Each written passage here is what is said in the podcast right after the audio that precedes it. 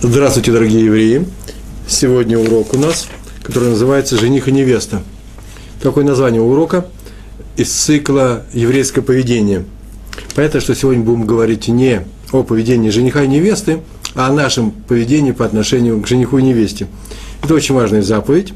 Э, она входит в класс тех заповедей, которые в целом мире называются хесед э, э, – делание добро, творение добро людям – частный случай заповеди «и полюби ближнего». То есть она сюда входит в эту заповедь «и полюби ближнего своего, как самого себя». Мы на эту тему, в принципе, все время и говорим. И это э, заповедь тем более актуальна, и урок это тем более актуальный. Не знаю, сообщал ли я об этом. У нас вот жених и невеста в нашем доме, это праздник сейчас у нас. Э, примерно три недели назад и Тарса, наша дочь, из тех, которые есть, по-моему, я уже говорил об этом, и в конце второго Адара, год високосный, да, значит, два Адара, у нас с Божьей помощью будет свадьба. Ну, значит, на эту тему я и буду говорить. У нас дома идет подготовка к свадьбе. И сегодня э, мой урок – это часть этой подготовки. Договорились, да? В книге Шмот написано в 31 главе 18 посук, 18 стих называется. Легко запомнить, причем 18 – это хай, да, по-еврейски хэт, ют, э, живой, э, жизнь, хай. Э, и так там написано – и дал он Моше, завершив разговаривать с ним на горе Синай, две скрижали. Сказано про Всевышнего, так написано. Вейтен ле Моше. Кахалато Бегар Синай. Я уже все прочитал на иврите. Вейтен ле Моше и дал он Всевышний Моше, Моисею, пророку нашему. Кахалато Бегар Синай в, при завершении на горе Синая его разговора с ним дал что он? Э, Шнейлу Хода Абрит – Э, две скрижали.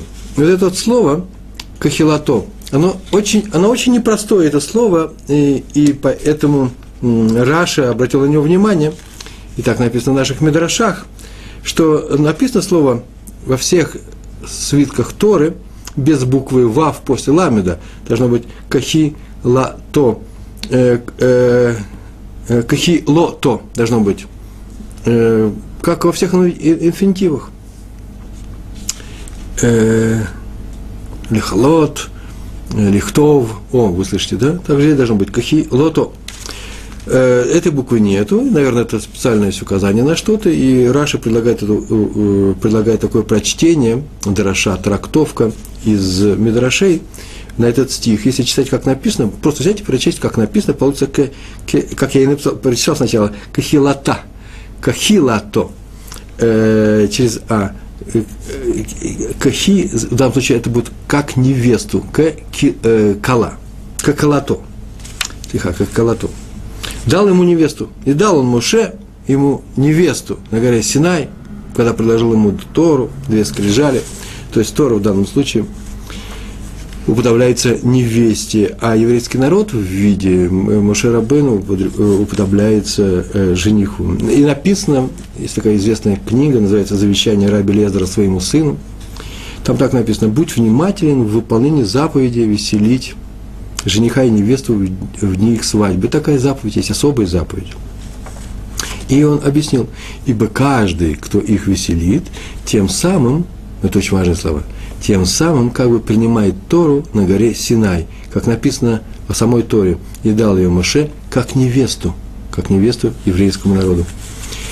И здесь есть две заповеди, отмечают наши мудрецы. Э, две заповеди. Первая заповедь э, – это именно веселить их, э, радоваться вместе с ними, радовать их главным образом. Почему? Потому что большая радость, считается, что и на небе сейчас это радость, когда жених вводит – под хупу свою невесту, будущую жену.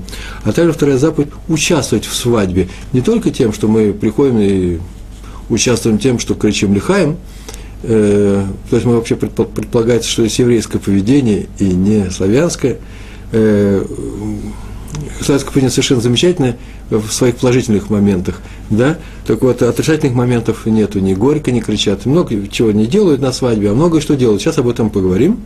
Так вот, участвовать в свадьбе, не на свадьбе только, а именно в свадьбе, помогать устраивать такую свадьбу, часто деньгами, э, помощью, э, сейчас говорят деньгами, да, помощью или просто участием в своей организации свадьбы. Например, устроить этот брак, есть так, такой институт – э, шатханим, э, шедух устроить, да, э, предложить э, двум людям, двум семьям, чтобы они обратили внимание друг на друга, и молодые люди, может быть, встретились и сказали бы, может быть, они подходят друг другу, но для этого делается серьезное выяснение, исследование, что за человек, что за семья, и так далее, и так далее. И после приобщего согласия э, встречаются уже молодые люди, чтобы, если они хотят встречаться, после чего, если они хотят продолжить это, э, это, эту встречу в виде брака, это будет брак и мазалтов. А если нет, то нет, ничего страшного, э, ничего не происходит, они просто расстаются и все после одного, э, одной-двух встреч. Об этом мы говорили. Есть специальные гмахи для того, чтобы помогать э, невестам из бедных семей – Э, устраивать именно свадьбу. Это специальная заповедь. Так вот, называется заповедь Ахнасат Кала. Помощь по, в том, чтобы сделать свадьбу бедной невесты.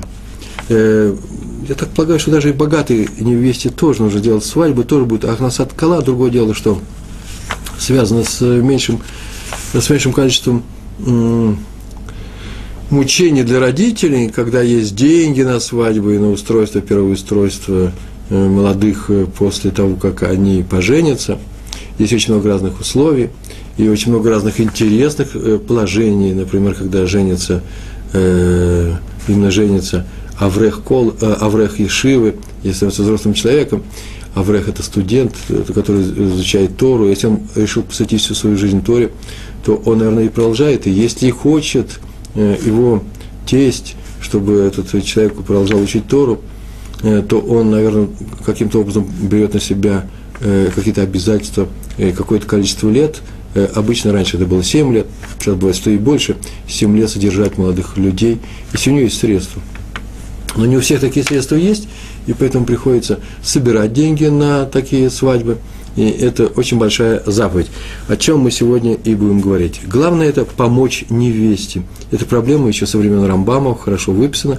Почему у Рамбама, наверное, были деньги, тем не менее, он сказал, что это большие страдания.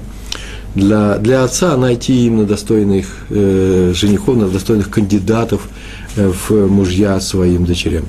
И многие помогают именно родственникам.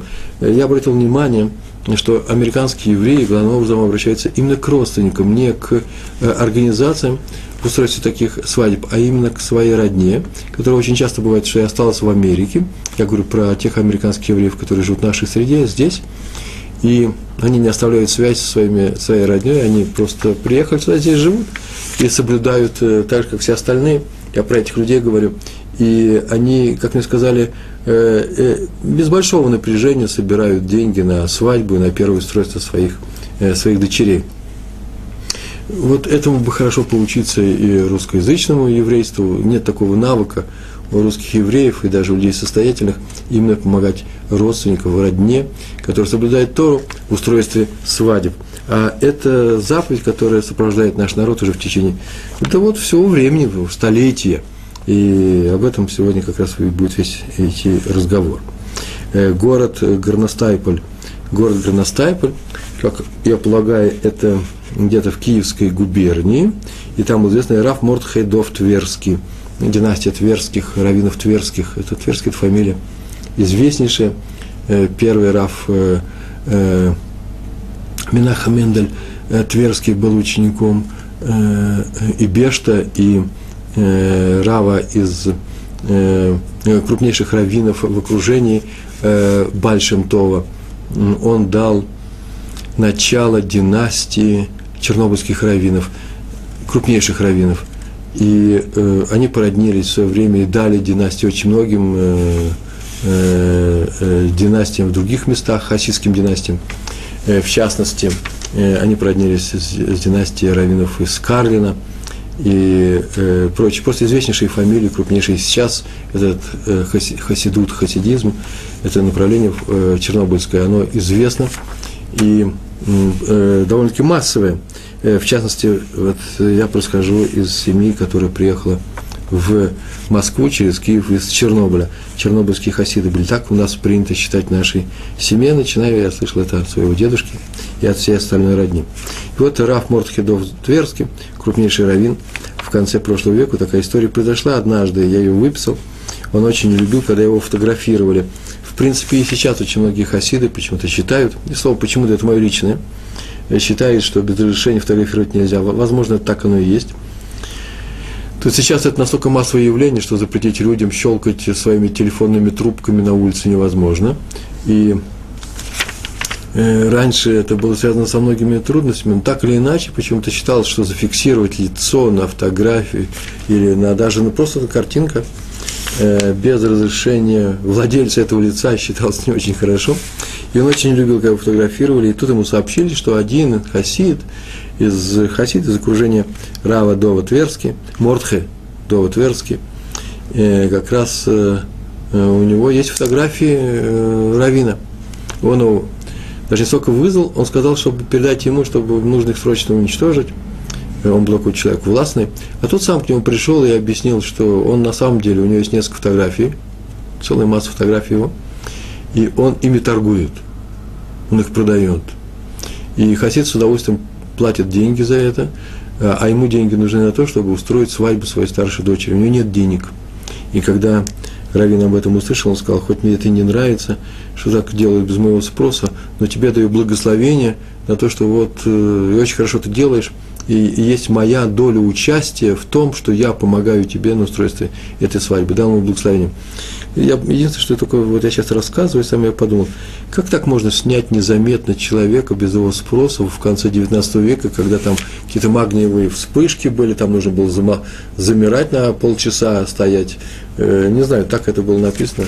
И это не критика, а просто такой физический вопрос у меня возникает. Да, как это возникло. Так иначе он дал это согласие, ему зачтется, он так сказал, выполнение заповеди – устраивать свадьбу невесты. В Шурхана Рухе, в его э, отделе, который называется ЮРД, 249 э, 249 глава, 15 раздел. Написано, что нет заповеди цдаки, вот таки много разных способов выполнения заповеди цдаки, дать человеку неимущему деньги, помощь то, так вот, нет заповеди сдаки выше, чем устро, устройство свадеб для бедных невест. Это самый, один из самых высоких, в Шуханарухе написано, самый высокий вид исполнения заповеди сдака. А тем более, как пишут комментаторы, на это место э, в Шурханарухе, тем более, когда человек устраивает, э, принимает участие в устройстве свадеб сирот, э, тех э, людей, у которых нету, тех невест, тех женихов, у которых нету родителей, которые могли бы помочь им своими средствами. средствами. И на эту тему написал Марша, известнейший комментатор Талмуда, известнейший э, э, мыслитель и мудрец. Мы его читаем и сейчас, мы учим Талмуд. Так было сказано э, в Гемаре. В Гемаре это называется Талмуд. Трактат Шаббат, 31 глава. Первая страница, 31, 31 листа – там так написано. Слова известные, и стоит вообще даже их запомнить. И это именно в этом месте написано о том, что Рава сказал Рове, так сказано, да, или Рава. Сказал Рава, что когда человек предстает перед судом, первый вопрос его задает ему несколько вопросов, в которых он должен как-то отчитаться, и э, судя по, по ответам, они проверяются, конечно, эти ответы, он будет каким-то образом судиться и будет к чему-то присужден. Первый вопрос, вел ли он свои дела честно на земле, то есть, когда он делал какие-то торговые операции, делал он их ли честно. Второй вопрос, учился ли он постоянно, то есть выделил, выделил ли, если это мужчина, выделил ли он Торе постоянное время в каждый день. И третье, занимался ли он заповедью «размножайся» про урву, так написано. Занимался ли он этой заповедью. И вот Марша на это и замечает, смотрите, не сказано, исполнял ли он заповедь про урву, размножайся. Вы знаете, есть такая заповедь, и каждый мужчина должен, по крайней мере, способствовать тому, что у него должно быть появиться не меньше двух э, потомков. Э, несколько мнений есть по одному из них. Не должно быть, должно быть не меньше одного мальчика и одной девочки, а по второму мнению, любых два. Э, так вот, это такая заповедь. И вдруг Марша отмечает, что Рова не сказал исполнял ли ты, исполнил ли ты эту заповедь, написано, занимался ли ты этой заповедью. И объясняет, что такое занимался, помогал ли другим исполнять эту заповедь. Ну, занимался ли ты этой заповедью, чтобы другие ее исполнили, устраивал ли свадьбы тем, у кого нет на это средств. Так написал Марша. Это отметил Хофисхайм в своей книге Агават Хесед, третья часть этой книги, глава шестая. Что там так написано, он так написал, что дать на свадьбу – это более великая заповедь, чем дать бедняку. Ну, в принципе, это те же самые слова, что Шульханарух, только написано просто обычным таким понятным нам ивритом, что нет более высокой заповеди. Чем да, это более высокое, чем просто дать бедному человеку, который просит у тебя деньги, дать деньги на свадьбу, ну, тем, кто нуждается. И он добавляет Хофицхайм. И э, даже не только сиротам надо помогать свадьбами, но и тем, у кого есть родители, они есть, не обязательно сироты, но они бедные, эти родители.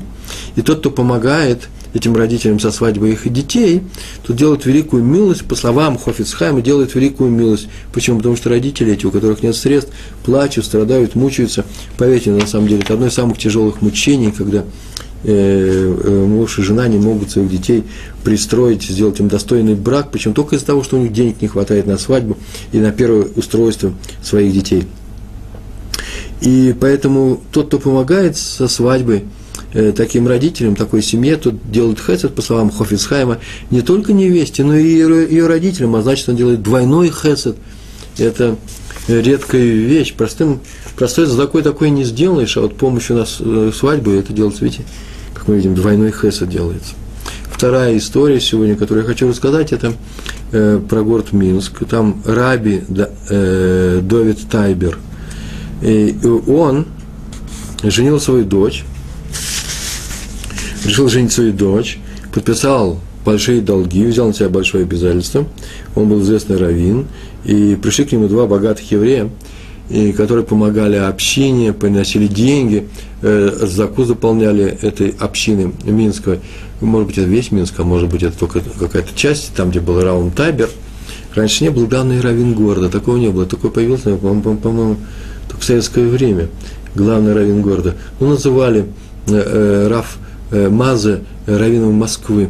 Но он не был главным раввином Москвы, в Москве было несколько раввинов. Просто он был раввином центральной синагоги, центра, центральной общины. Э, в каждом месте была своя, своя синагога. И в Мариной роще издавна была своя синагога. И в Черкизово, где я жил, была на Лермонтовской улице, была своя синагога. Там можно было сказать, что вот раввин этой синагоги тоже раввин, московский раввин.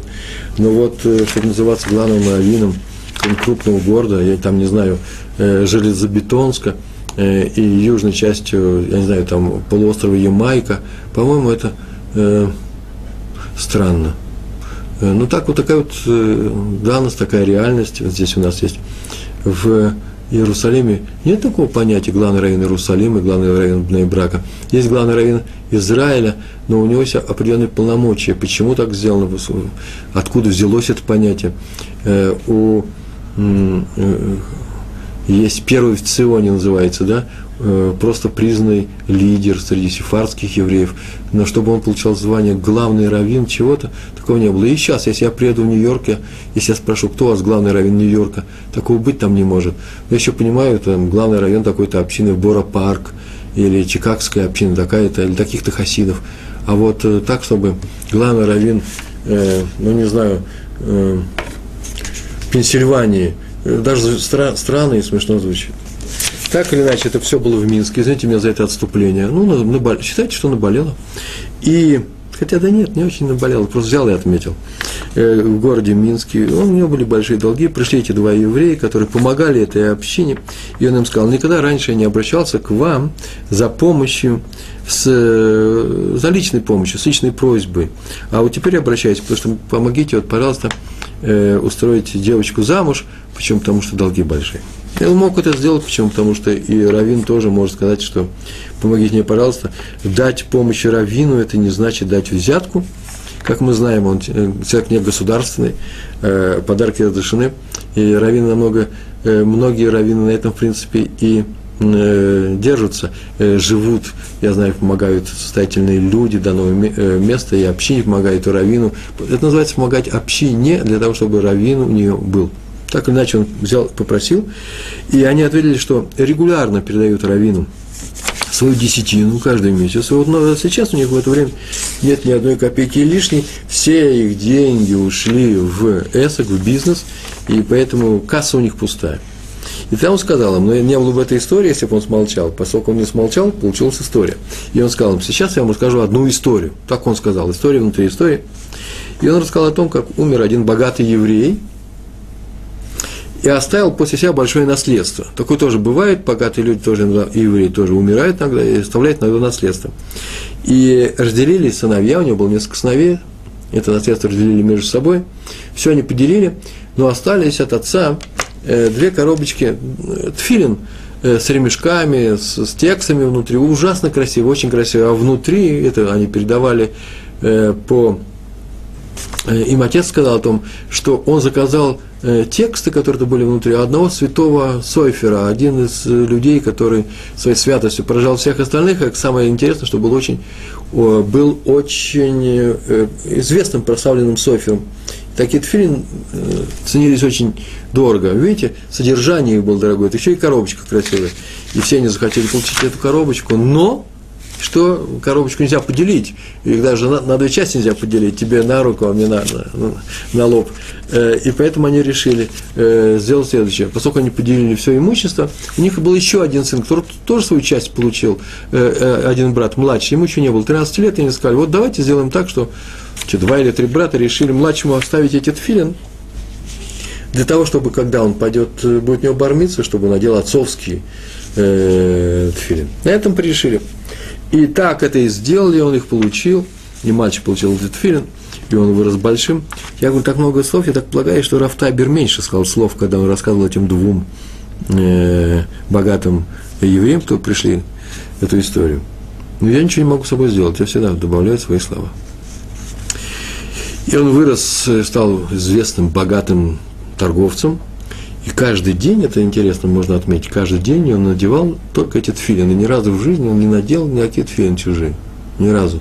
Так у него была дорого, дорога память его отца, и так он любил эти тфилин. Так это было всю свою жизнь. Но однажды, ну, зимой, ему пришлось поехать куда-то за город, так было написано, и взять, наверное, с заемщиков долги. Он был торговец, и то, что ему прочиталось, он поехал собирать по э, деревням и селам и уехал, наверное, собирался вернуться э, на следующий день, он уехал утром, днем, и переночевал в Корчме и собирался на следующий день вернуться, и всю дорогу, все дороги занесло снегом, нельзя было выехать, и делать было нечего, и он взял э, в той корчме, где он остановился, в постоялом э, двор там был еврейский, это в тех местах, где были еврейские постоялые дворы, вообще все местечки были еврейскими. И где-то в районе Припяти – там не было ни еврейских местечек. И э, он взял тфилин и э, наложил, э, да, э, чужие тфилин, попросил, ему дали их.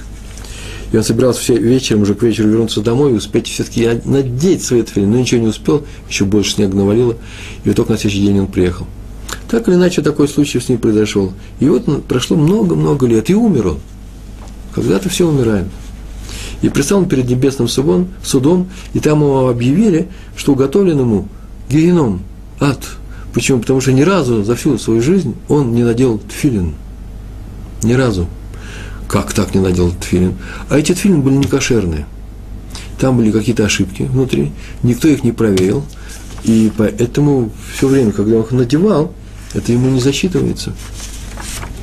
Э, отсюда мы, между прочим, учим. Не отсюда учим, вообще мы знаем об этом, что изредка надо свой тфилин э, какое-то определенное количество лет проверять. Открывает коробочки, софер проверяет, э, это небольшие деньги стоит, для того, чтобы мы надевали кошерный тфилин. Там есть свои определенные порядки и закон. То же самое, между прочим, с мезузы, и то же самое с э, Сефер Которые читаются в синагоге, их нужно проверять. Но Сефер Тейра проверяют постоянно, когда в субботу достают и читают из раза в раз. Каждую субботу. И, а многие отрывки читают э, Йом Шини, Йом Хамише, понедельник и четверг. А э, в тех местах, где Тору не читают, ее нужно тоже проверять несколько раз, несколько, э, раз в несколько лет вот эти тфилин не, э, не проверялись, и они были ему не защитны.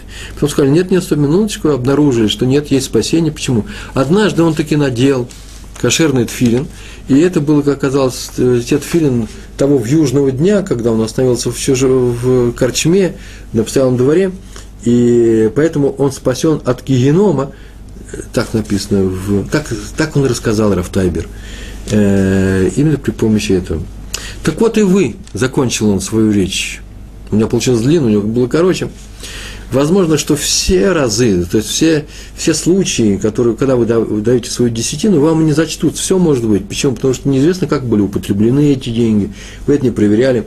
Э, мы на эту тему говорили в нашем, на нашем уроке э, про цдаку и десятину, чем это друг от друга отличается. Когда нужно знать совершенно четко и уверенно, кому идут эти деньги, а когда этого знать не надо. Так или иначе, может быть, вам это не зачтется. Так вот, со свадьбой дочери, со свадьбы э, невесты, это точно ваша помощь зачтется как самое правильное деяние с сдакой. Сдакой. И они после этого рассказа дали эти деньги. Третий сегодня рассказ про раби Хайма Хиския Мдини, Хиския Мдини, автор э, известной книги Аздей Хемед. Ну, тут проще все. История простая. К нему пришла одна алмана. Алмана, вы знаете, что это такое? Это не еврейская фамилия Алман, а это алмана вдова. И сказала, что она делает ирусин. Ирусин, вы знаете тоже, что это такое. И приглашает на них рава.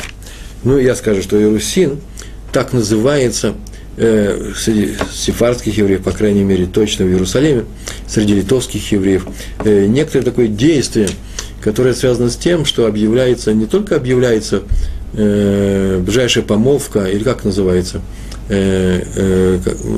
объявляют молодого человека женихом, а ее невестой, а еще и говорят о свадьбе. Э, в принципе, здесь есть несколько вещей, когда э, молодые люди решили устроить брак, для этого делается некоторое э, творим некоторые заключения о том, что есть такое решение, после чего у литовских евреев это так называется, у хасидов это называется несколько иначе, используется слово эрусин, Э, это и есть помолвка. Но эрусин здесь не происходит на самом деле, то, что в Талмуде называется.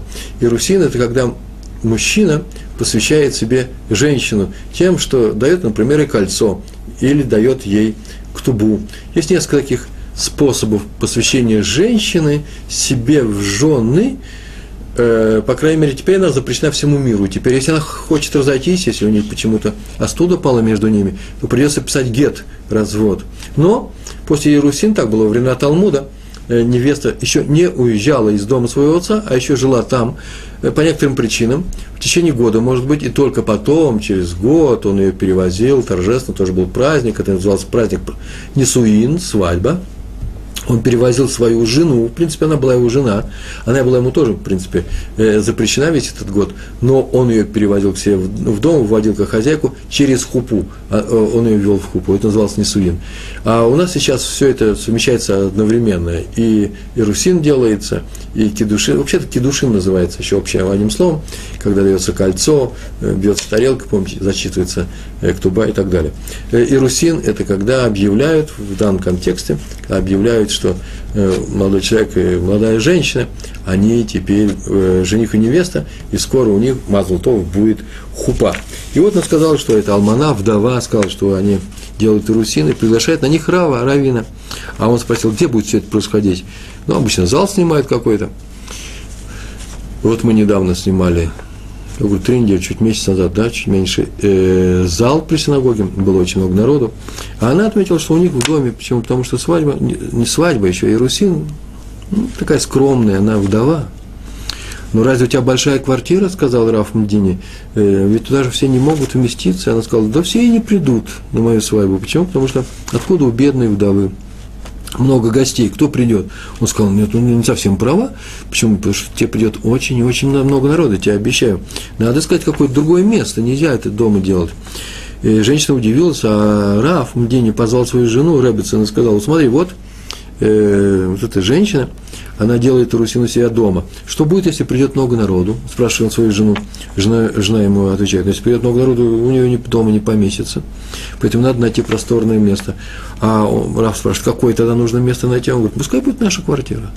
Рэббитсон сказал. Вот, о, я тоже хотел сказать, не успел. Нужно провести в нашей квартире, квартира большая, И так они сделали, и пришел почти весь город. И так и говорили после этого про Равом день о том, что кто не был на этих Иерусин, тот не знает, что такое вообще Иерусин. Я тут долго рассказываю, надо было на тех Иерусин.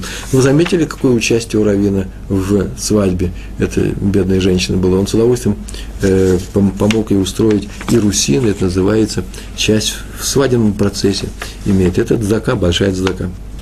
На самом деле, конечно, я рассказываю все эти истории тут с тайным умыслом. Я просто беру и сообщаю об этом. Человек прямолинейный, помню, с комсомол меня выгоняли, в котором я не стоял, э, э, под, э, выгоняли с характеристикой излишне прямолинейный. Вот я сейчас тоже прямолинейно заявляю, у меня тайный умысел. Что это тайный умысел? Я сегодня долго думал на эту, на эту тему, как выписать свой умысел, в течение пяти минут вот я его выписал. Дело в том, что Посудите, посудите сами, если дать цдаку, это то есть зачтется как исполнение большой заповеди, правильно? Ведь цдаку дать – это большая заповедь. Но если такой, твоей цдакой будет пользоваться больше народа, чем получили эту цдаку, то заслуга еще больше. Хорошо сейчас сказал? Будет больше народа пользоваться, чем получили, чем ее получили, твою цдаку. Ну, пример – Э, человек купил книгу и дал ее другим людям. И тому, кому он дал, он дал только одному человеку. А тот человек будет теперь давать всем. И эта книга, может быть, молитвенник, может быть, э, Талмуд, Гемара, и будут пользоваться все. И заслуга того человека, который дал эту книгу, э, очень велика. Поэтому, между прочим, всегда во все синагоги поставляют книги с удовольствием люди, которые хотят э, в память о своих родителях, йорцает какой-то, или для того, чтобы э, продлить э, дни своих родителей, или бармицу, или по рождению ребенка, или какая-то благодарность Всевышнему по случаю, например, выздоровления какого-то через чудо или спасения жизни, много разных случаев, то они что делают? Люди приходят, приходят и приносят что-то в синагогу, то, чем будут пользоваться многие. Вроде бы они помогли только одной синагоге, но теперь им будет защитена эта заповедь, как будто они дают заку каждому, кто будет пользоваться этой вещью все время. Э, это известный случай. Вот я сказал, такой пример, дают деньги свои на Сидур, чтобы продолжить годы жизни его матери. Это к примеру. И все люди, которые будут молиться по этому Сидуру, они будут как бы просить, они будут молиться, своя молитва, Шмуна Исре, но они как бы им будут засчитываться, как будто бы они просят о здоровье этой женщины. Вот в чем смысл этого Сидура. То есть он не только дал знаку для ее выздоровления, но и продолжил свою просьбу перед небом, чтобы она была мама здоровой, да, через их молитвы. Так работает здака.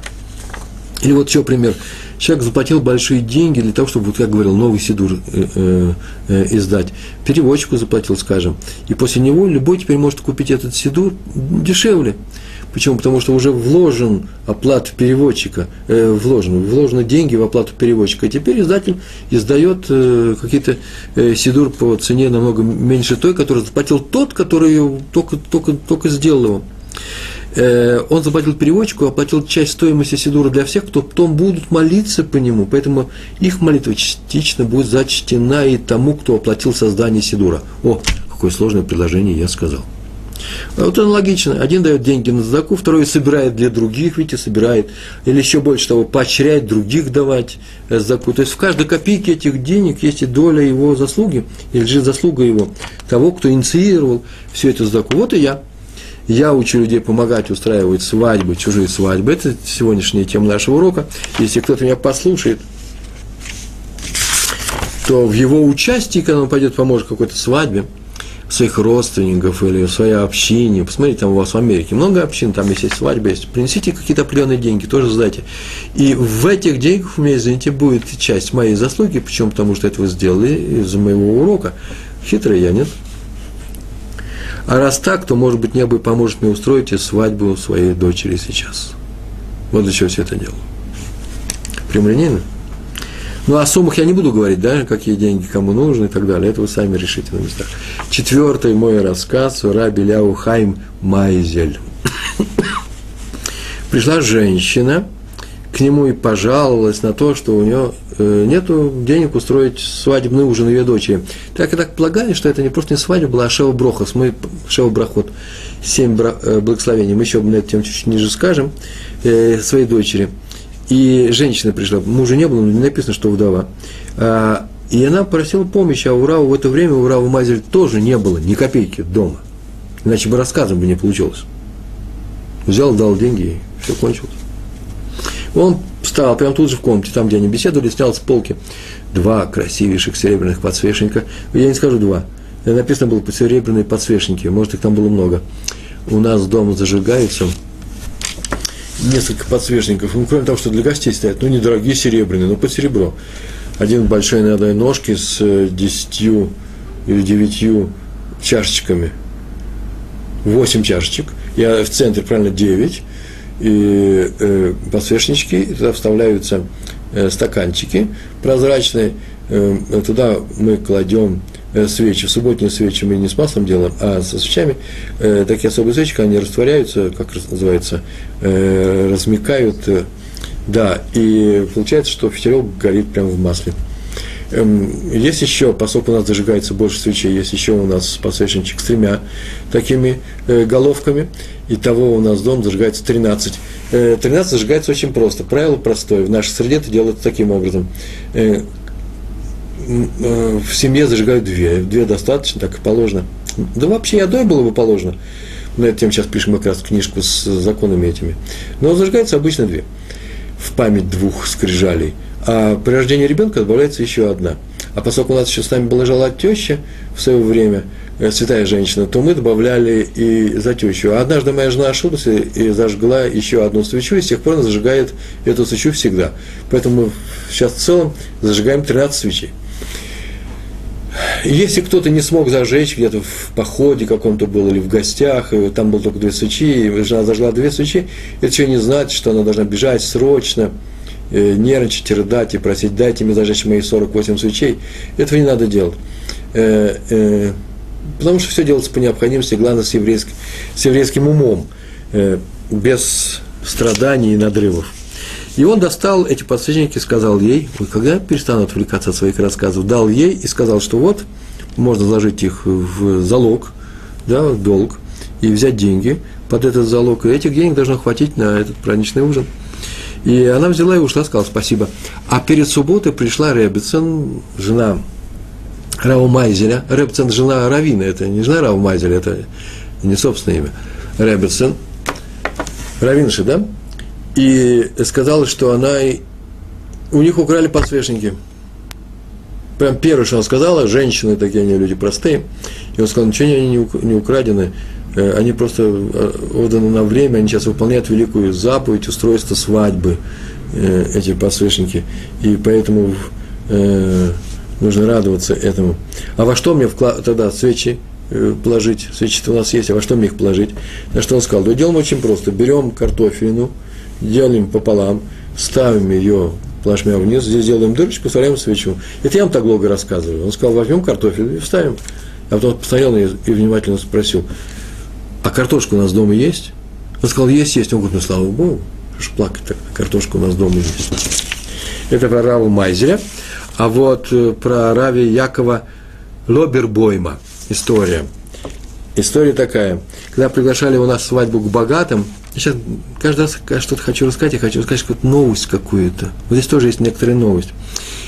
В городе, где он жил, э, на свадьбу к богатым, он шел какими-то закоулками, улицами, заходил сзади, через задний, задний двор. А когда приглашали его на свадьбу к бедным людям, то он обязательно шел по главной улице города. То есть мог делать крючок большой и всем объявлял, что он идет на свадьбу в такую-то семью, радостно шел и все радовались вместе с ним. Спросили его, а почему он так делает? Что странный обычай такой? Нигде мы такого не слышали, не видели. Он сказал, смотрите, свадьба в бедной семье – это же всегда чудо. Всегда чудо. Люди даже не надеются, что они выберутся в своей бедности на то, чтобы у них была свадьба, чтобы у них достойный был стол накрыли, чтобы у них был миньян. Они даже не надеются. И вдруг на небе там решают и дают им возможность какую-то, чтобы это произошло, и они просто рады необычайно, это чудо. А чудо – это такая вещь по еврейскому закону, о котором нужно громко объявлять, называется персума ниса.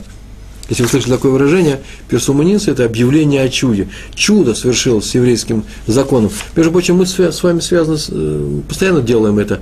Во времена Хануки, когда мы ставим э, свои свечи, э, подсвечник с горящими свечами ханукия, да, на подоконник или при входе в дом, это делаем только из-за того, что делаем. Вот заповедь такая, персуманиса, объявляем о чуде, которое произошло с еврейским народом. Так делал Раби Яков Лобербой.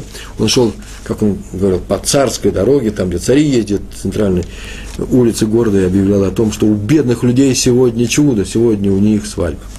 Как он принимал участие в этой свадьбе, это было, засчитывалось ему как зака. О, а теперь история про раби Хайма Кразверта, э, мой любимый раввин. И историю про него, они все особые. Он занимался сбором средств для вдов и сирот. Просто вот все знали, что касса у него, он и в Европе был э, раввином, в крупных городах, и в Израиле, э, средств для вдов и сирот. А сам он рассказывал о себе, как все это началось. Однажды он очень сильно заболел, смертельно заболел. Это была смерть. Ему уже объявили об этом врачи. И Стайплер, Раф Яков Коневский, сказал ему, что нужно организовать Кэрен. Кэрен, э, ГМАК, да, Кэрен – это э, собрать средства для помощи э, свадьб сирот. Для свадеб сирот.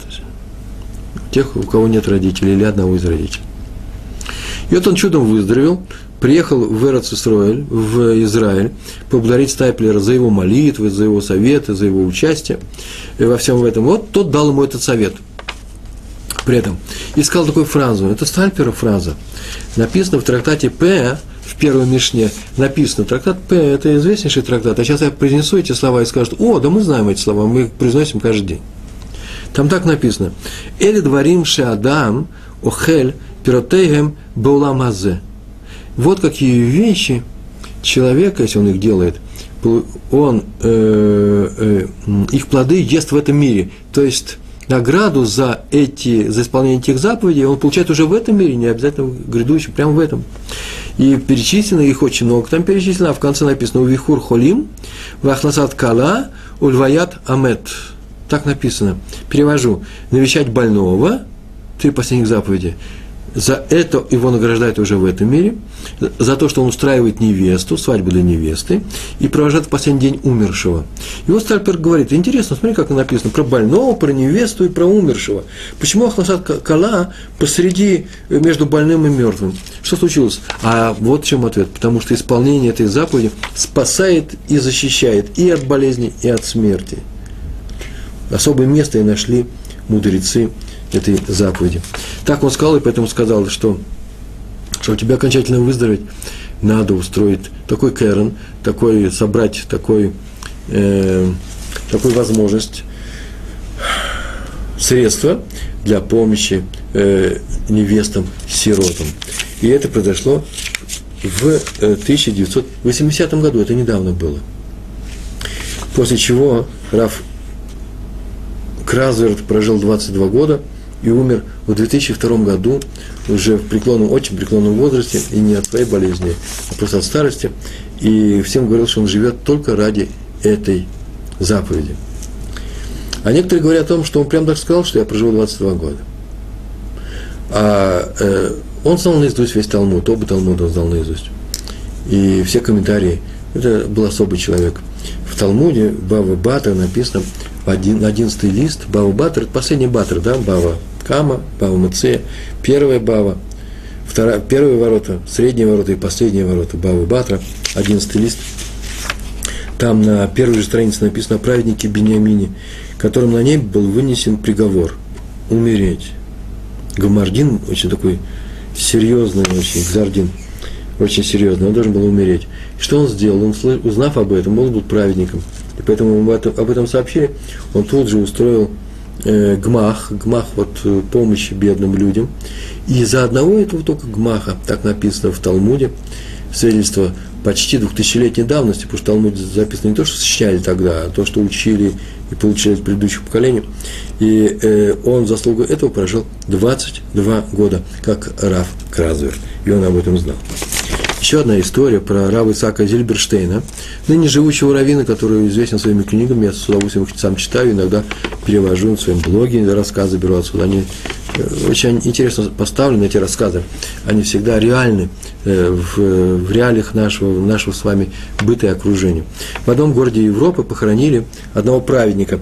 Раф Зельберштейн не сочинил эту историю, Исаак Зельберштейн, он ее получил от своих учителей, праведника. И пошел слух, когда он умер, что как-то странно его похоронили на кладбище, а именно он похоронен не в Талите. Вы сами знаете, да? У многих народов, э, европейских народов, хоронят в саване, а саван это взяли просто от, э, это талис э, еврейский. Все видали и все знают еще до появления христианства в Европе, что евреи хоронят своих умерших завернутыми тела в талит. Мужчина в тот талит, который он молился всю свою жизнь. Так вот, об этом человеке говорили, а он в талите не похоронен. Откуда это пошел этот слух, почему, кто сказал, никто не знал. Ну вот, много лет прошло, как-то разговор, разговоры, никто толком ничего не знает. Ну, странный разговор, ну, подумаешь, много чего говорят странного. Хотя нехорошо говорить странное, да, слухи это не очень хорошо. И было наводнение, так какой-то случился какой-то какой физический катаклизм, и смыло край кладбища, и нужно было срочно перезахоронить людей, которые там были, открылись, и начали их перезахоранивать, захоронивать. Э, Лисадер Э, начали все приводить в порядок, и увидали, что действительно тот был похоронен не в Талите. Больше того, мало того, что он был похоронен не в Талите, он был похоронен в монашеской накидке с капюшоном.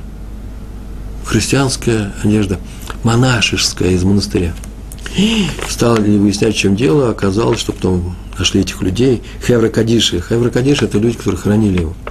И они сказали, что вообще-то этот, э, что оказалось, что вообще-то человек был известный человек, известный праведник в этом городе, и он заведовал кассой, взаим, э, кассой помощи по устройству э, свадеб для невест-сирот.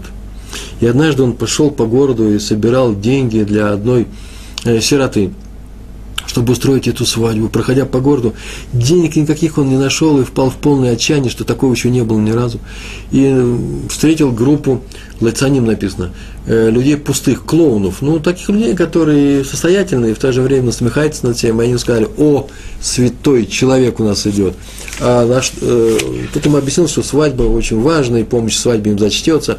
А раз она важна, чем ты можешь э, своим пожертвовать? Я пожертвовал всем, мне нет ничего. А вот одень на себя монашескую рясу и пройди по всему городу с открытым лицом. Вот если ты это сделаешь, мы тебе оплатим всю эту свадьбу. Он тут же скинул свое пальто, в чем там фраг, одел эту рясу, прошел через весь город, не стесняясь, и они заплатили ему эти деньги. И настолько он все время переживал по поводу того, что случилось, свадьба была, что когда он уже умирал, он пригласил себе этот Хевр Кадиш. Хевр Кадиш – это э, группа людей, которые занимаются похоронами в данной общине, в данном городе.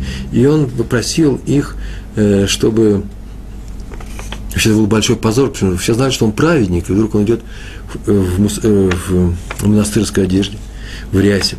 Э, он попросил его вот в этой рясе его и похоронить. Она с ним была всегда – ему просил, и объяснил, чтобы в заслугу за тот позор, который он испытал во время ради устройства этой свадьбы, он мог выстоять на суде.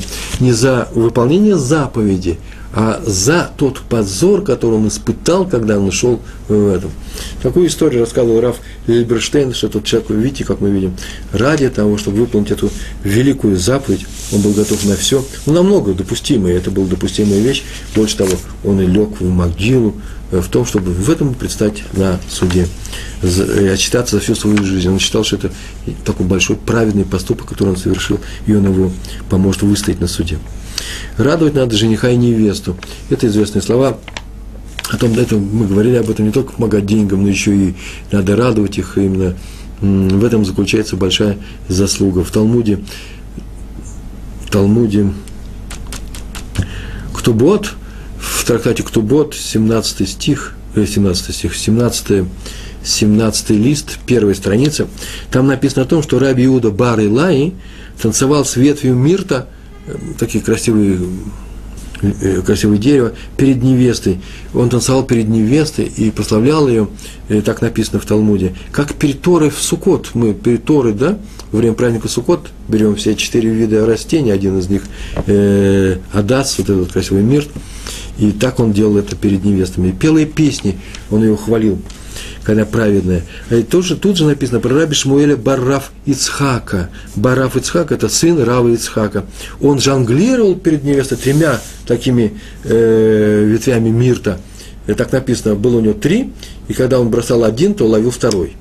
Так написано. Значит, получается, жонглировал увидел Раби Зейра, известнейший ученый, мудрец тех времен, как Рав Шмуэль Барраф Ицхак э, танцует перед невестой, и сказал, что это недостойное поведение, недостойное большого ученого. Э, Калутрош, называется, легкомыслие, так времени проводят и так не выставляют мудрецов Тора в таком свете перед э, людьми, которые идут по улице. Ты сказал, он сказал, не написано, как, какой у него был ответ. Э, что ответил на это Раф Шмуэль Бараф Ицхак или его окружение.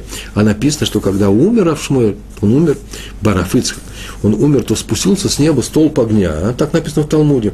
И встал между ним, ну, он был мертвый уже, э, и теми, кто пришел провожать его в последний путь, э, Левоя, кто пришел на похороны. И написано, что известно, что такое происходит один раз в сто или даже в 200 лет с, пол, с полными праведниками. Раби Заир увидел этот огонь и сказал, что это все произошло из-за того, что Рав Шмуэль танцевал с миртом в руках перед невестой. Так он усилил жениха и невесту, что ради этого было показано, именно в этом была его полная праведность, что было отмечено самим небом, чтобы увидели все окружающие люди и поскольку невеста уподоблена Торе, то считается, что тот, кто участвует в свадьбе, тот, кто веселит э, невесту э, и жениха, тот удостоится получить Тору. То есть, если ему она трудно дается, его детям трудно она дается, или нет такой возможности в данной местности, то тот, кто помогает невесте, с, э, или просто веселит, или помогает со свадьбой, считается, что тому будет э, э, тот удостоится получить саму Тору, как таковую, как, мы, как это сделали мы на Синае. Надо радовать жениха. Вот что произошло однажды с Гаоном. Такая история пришла. Он, написано, он пошел в Галут, Голус. Галут, это значит, вышел из своего родного города, город его был Вильна. Он, да, я говорю сейчас про Гаона Иляу Цадик из Вильна.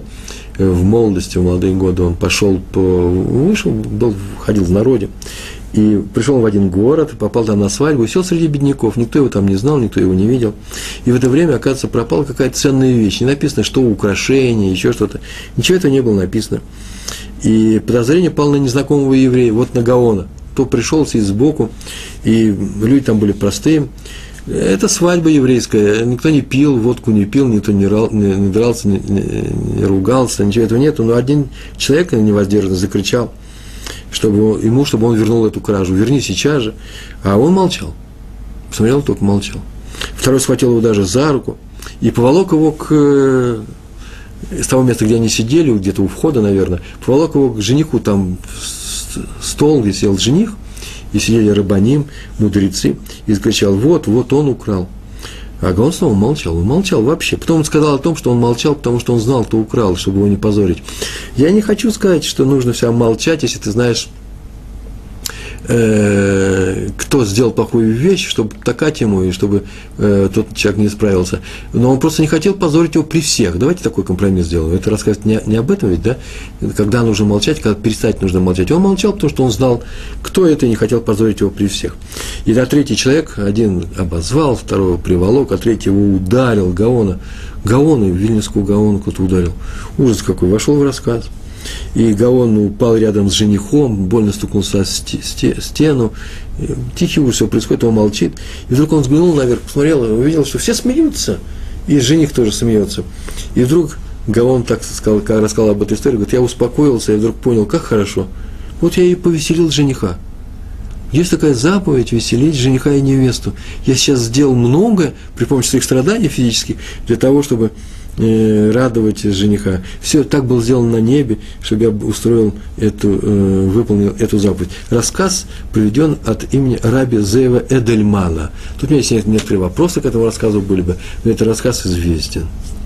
Между прочим, вы заметили, я сейчас сказал, что привели его к жениху, а где невеста в это время был. Ну, мы знаем, что известен запрет на совместное веселье мужчин и женщин вообще – я сейчас не скажу ничего такого острого, да, такого резкого, такого ортодоксального. Вы знаете, куда вы пришли, вы знаете, что у нас за сайт, вы знаете про таких евреев, которых есть все веселье, чтобы не было глупости в голове всегда делается на двух половинках. Сама свадьба так делается. Мужчины сидят в одном зале, женщины в другом зале, сидят, веселятся вместе, и музыка одна и та же. И когда Равин дает речь Дороша, то и женщина это слушает.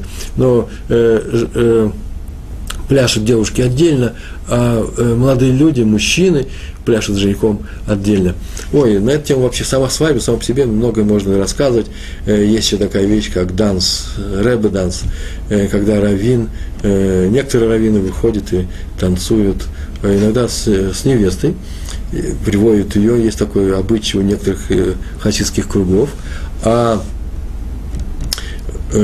когда была свадьба моей старшей дочери, и выходила она замуж за э, молодого э, человека из известнейшей, из известнейшей Ешивы, Равина Пильца, то Раф Пильц настолько по-особому устраивает танец, как он это делает, как он идет по кругу, как он выбирает себе молодых людей, которых ставит в центр, что это просто само действие, само по себе действие необыкновенное. Но все это происходит на мужской половине.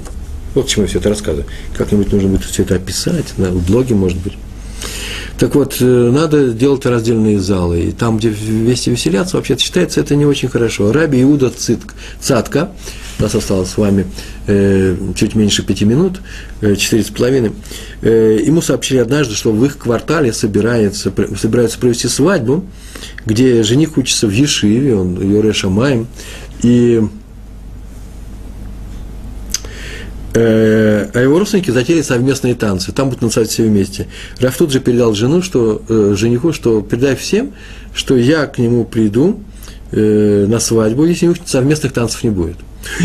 Все обрадовались. Среди Сфарадим Равцатка это был один из самых больших, большим уважением, э, руководитель Ешивы э, Парат Йосеф, и поэтому э, сделали все, чтобы он пришел, и поэтому не было ничего совместного. Видите, он только тем, что пообещал прийти, и этим, а ему не было ни времени, ни здоровья, он же был очень старый человек, э, только для того, чтобы все люди, и не было нарушения. Общее правило такое. Если за митцвой будет нарушение, если за выполнение митцвы будет нарушение, совершенно железное нарушение будет, то надо отказаться от митцвы. Правило такое. Если на свадьбе будут нарушения, например, некошерная еда, вино, плохо одетые женщины, я не буду объяснять, что это означает фраза плохо одетые женщины, это не значит бедно одетые женщины. Э, общие танцы, э, то туда нельзя ходить. Э, такой еврейский закон. А раз вы пришли на мой урок, то вот и слушайте. На других уроках, может быть, что-нибудь будет другое. Это такое правило есть. Вообще, надо выполнять заповеди нужно все это выполнять с умом. Например, нельзя идти на свадьбу, где будет прицуд называется, да, где будет совместная э, радость. А с другой стороны, например, э, одному человеку запрещают, э, отец запрещает ходить в синагогу. Что теперь делать? Если пойти в синагогу, то это будет же нарушение. Какое нарушение? Человек нарушил заповедь э, любить своего отца. Значит, нужно что сделать? Надо мирно надо. Зачем человек идет в синагогу? Для того, чтобы приобщиться к Богу, чтобы быть вместе с евреями. А раз так, то он хочет выполнить все заповеди, а раз так, то он должен выполнить заповедь любить своего ближнего, а тем более любить своих родителей. Значит, нужно так сделать, чтобы отцу объяснить, чтобы отец радовался, что ты идешь в синагогу, и, может, даже пойдет вместе с тобой. Надо просто продумать, посоветоваться, э, как решить это. Если не получается, если отец не соглашается ни на что, значит, получается, что мы не можем достучаться своей любовью до этого, до этого отца. А это наша задача. Сделать так, чтобы мы в синагогу пошли, чтобы отец от этого радовался. То же самое здесь. Мы нужно пойти на свадьбу, и в то же время, чтобы там не было и никаких нарушений. Э, ну что еще? Раби Исхак Блазар, он вся участвовал во всех свадьбах, куда его приглашали, вел себя как юноша. И просто мне уже времени не хватает, остается одна минута. Но самое интересное, так сказать, Раф Исхак Блазар, старый человек, всегда танцевал на столе. Он не как клоун, он, это не так было, но он радовался вместе с ними. И также он себя вел на свадьбе своего друга, Рауна в Амстердама свадьба была, жениху невесте было больше 70 лет, он женился на второй своей жене. Сказали, почему так себя ведешь? Он сказал, нет никакой разницы, в каком возрасте э, должен быть жених, ну, в 18 или 70 лет нужно веселить жениха и невесту. Кстати, между прочим, вторую свадьбу всегда устраивают немножко скромнее, чем первую. Ну, про Шева Брохаса так не успел сегодня рассказать. Эта свадьба называется «Длится 7 дней», 7 Брохас. И Раби Гидалия Шор, однажды его пригласили на свадьбу, он был очень старый и больной, все равно пришел, чтобы сказать слова Торы. Он сказал, есть заповедь для евреев присутствовать на свадьбе и радовать жениха и невесту. Для этого приносят подарки, потому что подарки радует жениха и невесту. И в то же время мы говорим семи брахот, которым произносим, семь брохос, шеу брохос, произносим Масамэ, Хатан, Векала. Так мы говорим. Всевышний радует э, жениха и невесту. Тут про Всевышнего сказано. Он тоже радует жениха и невесту. Но чем он радует? Какие подарки он приносит? И Раф Гидалия Шор объяснил. Оказывается, он радует их тем, что прощает их все прежние грехи все проступки, которые они совершили до этого времени, они начинают новую жизнь, новую семью и новую жизнь тем, что они чисты и безгрешны. И это известие не может их не обрадовать. На этом мы с вами сегодня э, э, завершаем. Мы сегодня получили большой урок, участвуем в свадьбах, в кошерных свадьбах, э, стараемся вести себя по-еврейски, и Всевышний нас будет радовать тем, что будет с нами вместе принимать участие во всех наших радостях, во всех наших весельях, во всех наших свадьбах. Большое вам спасибо. Мазальтов. Всего хорошего. Шалом, шалом.